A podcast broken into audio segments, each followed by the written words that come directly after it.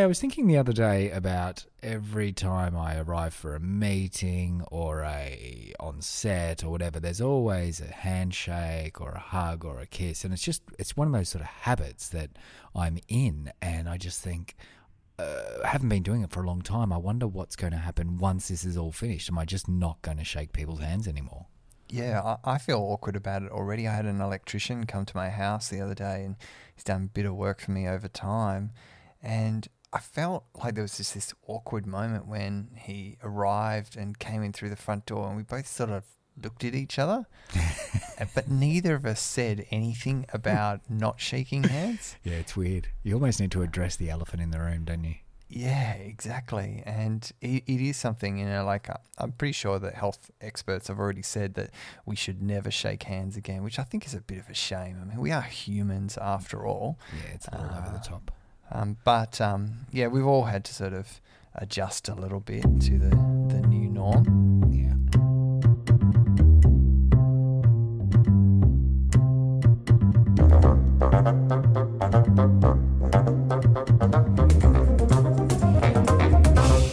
Welcome to Production Brief, a podcast for the advertising production industry. Each episode, we interview members of our industry to hear their views on working during COVID 19. I'm Brendan Lee, and with me is Mark Welker. Mark, how are you today, my friend? I'm pretty good today. Thanks, Brendan. That's good.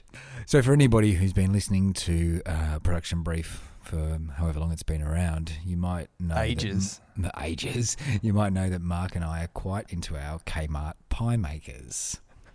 Uh, that's true. Yeah, we we've both um, awkwardly bought them at the same time, and we do enjoy pie, a bit of pie making uh, banter.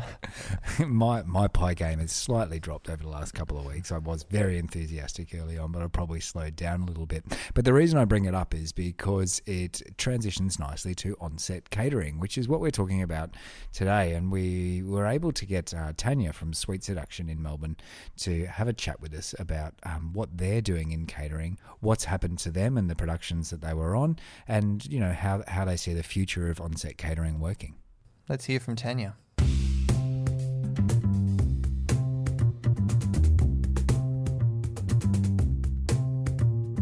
Tanya, thanks for joining us on Production Brief.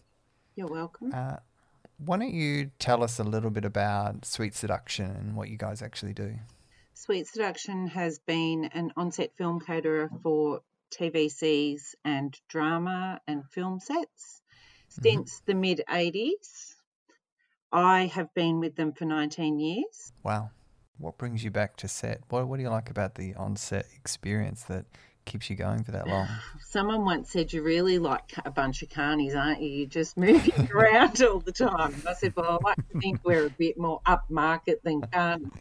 But yeah, we're it's being in a different environment all the time and the I really love the pressure that the job brings and the challenges mm. and seeing different people all the time. It's a crews are really like family. yeah. You all, you know, get to you bond with each other. Mm. And you, you must see the the best side of every crew, right?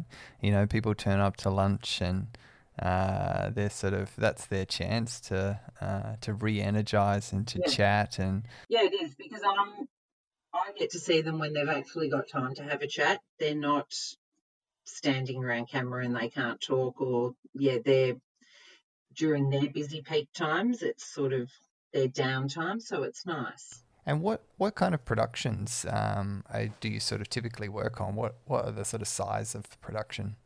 Well, I do basically 50 50. So most of half of my work would be with advertising for TVCs mm-hmm. and the other half would be drama. So from from TVC if it's only 25 people or something on set you might just come out on, on your own with the truck but but a drama how many people would be in the catering team for for a big show? Well, we try and base it that there is one girl for every 30. Mm-hmm. So as the numbers go up, we tend to up the amount of staff that we have in there. Talk to us about the work as it as it sort of started to fall away once once the um, COVID nineteen restrictions were announced. I was on Dancing with the Stars, and they sped up the final to finish a weekend earlier than what they had originally scheduled. Hmm. Uh, they also started to work with skeleton staff in departments. Mm-hmm. We had to put in a lot of health measures, taking everybody's temperatures all the time. Every there was sanitizers everywhere. Uh, I put in place straight away that no member of the crew was to touch any of the food items like the utensils and so forth. So we had staff that were actually serving. So I had to put on an extra staff member to cover that. They also, because it was such a big job, uh, people they had to utilize other studios to minimize the amount of people that were in areas. Thankfully, Docklands had no other productions there, Mm. so all of the other studios were empty. So they relocated tables and chairs to those studios and had the number of people that were allowed in the space in Oh, each wow. of those rooms. So yeah, they had charts up of what departments were eating in what area and so forth. It was Oh, yeah, jeez. Yeah. so you're running you're running food all all over the place. well, they all came to us, but we had actually gone in the day before and taken a measuring tape and marked out distances of where people could stand to wait in line. Yeah, right. Yeah. So yes, and there were meals that were being pre-packaged that were being sent over to green rooms and so forth. Mm-hmm. So yeah, and then after that finished, everything finished. It, it Mm. just came to a grinding halt. No, And so, did you have jobs in the system that, that were booked for either commercials or upcoming dramas that, that just went away overnight? Yeah, there was dra- um, there was a drama series that I'd been contacted about, and that went Mhm. away. Yeah. Um, there was a a job, a small job that another sweet seduction girl, well, the other two sweet seduction girls actually were working on, and they stopped after one had been filming for two weeks and the other had Mhm. been filming for one week. Yeah, right. And yeah, commercials just became obsolete. And and the jobs that went away are they saying you know postponed? Um, you know, we'll we'll be back, or is it just uh, nobody knows what's going to happen? Nobody knows what's going to happen. Yeah, So yeah, yeah, it's tricky. it is tricky. Mm. So are things um, pretty much on hold for Sweet Seduction at the moment? yes, they are. Um, tell us about. Let's talk about some of the main challenges presented by sort of socially distanced productions. That's where we're sort of how we're um, framing it. What are the main um, sort of precautions that people are, have introduced over the last couple of weeks? The main precautions from a catering perspective is everything, we're using everything disposable and bearing in mind the environmental impact. So it's all the BioPak goods that are as environmentally conscious as they can be for disposable, including prepackaged cutlery with a napkin inside so that then it's all untouched by human hands. Seating arrangements for when people are having their breaks. I've noticed a few people were going to cars and so forth to eat, Right. Okay. to yeah, keep themselves distanced. hmm Especially, I think, because it was at the very start, so people weren't as aware as they are now of social distancing. Mm. I think just that we have had to, in our catering perspective, we've had to in, ensure that everything is done to the utmost in hygiene. Like we already had stringent hygiene practices in place, but now we've got to treat it as though the whole crew's got gastro. Basically, we, yeah, everything has to be. Anything that could be even sniffed by the crew has to be sanitised. And are you getting guided on this by anybody in particular, or is it just sort of conversations that you're having with your own team, or uh, how do how do you find the flow of information on what we what we can and can't be doing on on set is coming through? Well, we, because we have to be registered with the health department, we are getting a lot of information through them. But at the very start, when I was working back mid March, nothing had been put out yet. So I took it upon myself to put in those stringent um, protocols. Mhm. And then a couple of weeks later, the health department had actually sent through a whole heap of information just letting letting us know as food handlers what is safe and so forth. So they kind of reinforced what we were already doing, which was good to know that we'd started to do the right thing. And What about the rest of your team? Um, is uh, is uh, are there any sort of productions that are in the pipeline or discussions about picking up postponed um, uh, TVCs or you know other productions? No, well, TVCs we generally only get a week's notice for when a TVC is going to shoot from when we're booked to the beginning of the shoot. So nothing has come through with that, and with the drama, that's all on hold with no word back from production as yet. So, so when these things do ramp back up, and and you know we're all hopeful and somewhat confident that, that they will. Um, what sort of things are you going to have to do in terms of? You mentioned before if there's a, if there's a big crew, you might have three or four in your team. Um, is it always just one person in the in the truck and one person outside and one person here and one person there? How how are you going to split that all up? Well, we can have two in the truck, and because of the distance and spacing inside the truck, Yeah. uh, we set up a wash station outside with urns and so forth for just the cooking equipment, so that then Mhm. that other person could do that outside. Yeah. Um, yeah, it's definitely difficult. That's tricky. Yeah, And I mean, what's what sort of things should we be on, on the lookout for? Lot, what what should we be making sure that um you know is being ticked off in in um, any catering that we're organising on set? I think that you have to ensure that everybody is sanitizing their hands in the crew.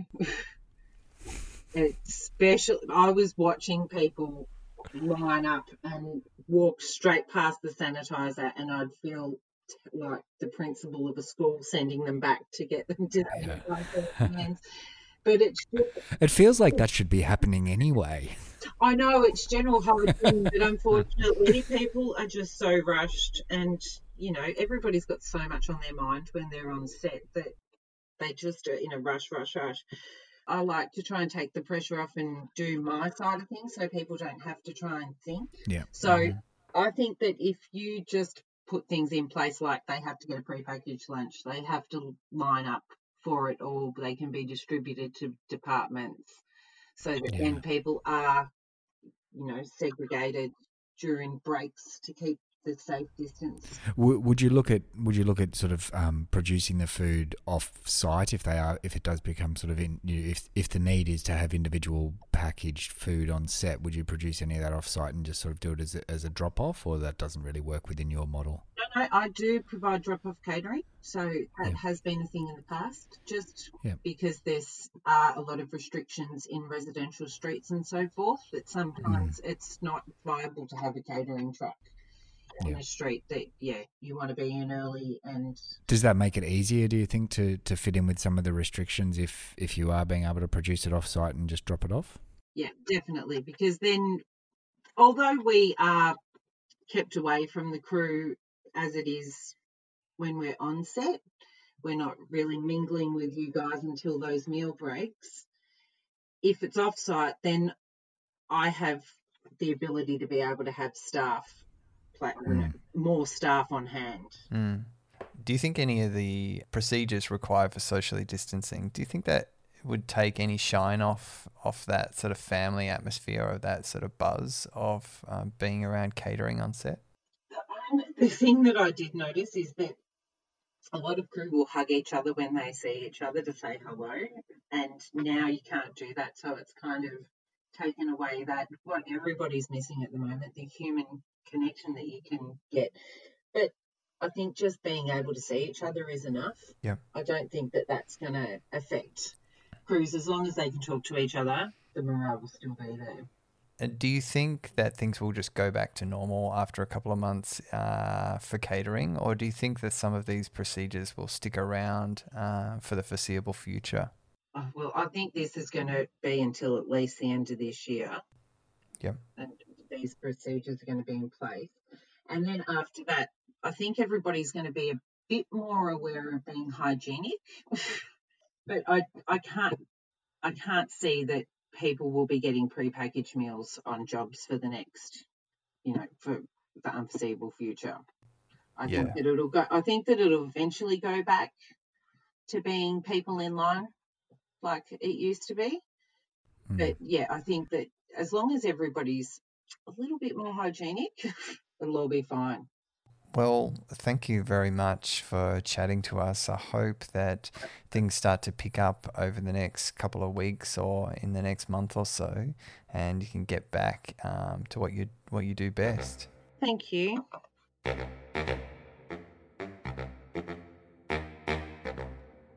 So an interesting perspective there from um, from Tanya. Obviously, they work in both long form and in, in television commercials about um, you know what what they've already been exposed to and, and what she thinks the future is going to look like. I love the way she talks so passionately about that family atmosphere of a set because it's certainly what sort of attracted me to this industry and what keeps me in. It's just that working with all those people and being around lots of people. Mm. I hate to think that there's going to it's going to feel like there's a bit of a barrier between us for a period of time. Yeah, I mean, it probably will for a little a little while, but um, you know, at least if we're working to feel that, it's better than nothing. Well, if you've enjoyed this episode, um, tell a friend or colleague about it. We'd love to get the word out there. And if you've got ideas about future episodes or things you'd like to hear about, then let us know. Make sure you subscribe in your favourite podcast app or via our website, productionbrief.com, so you get notified of all the latest episodes. Until next time, bye for now.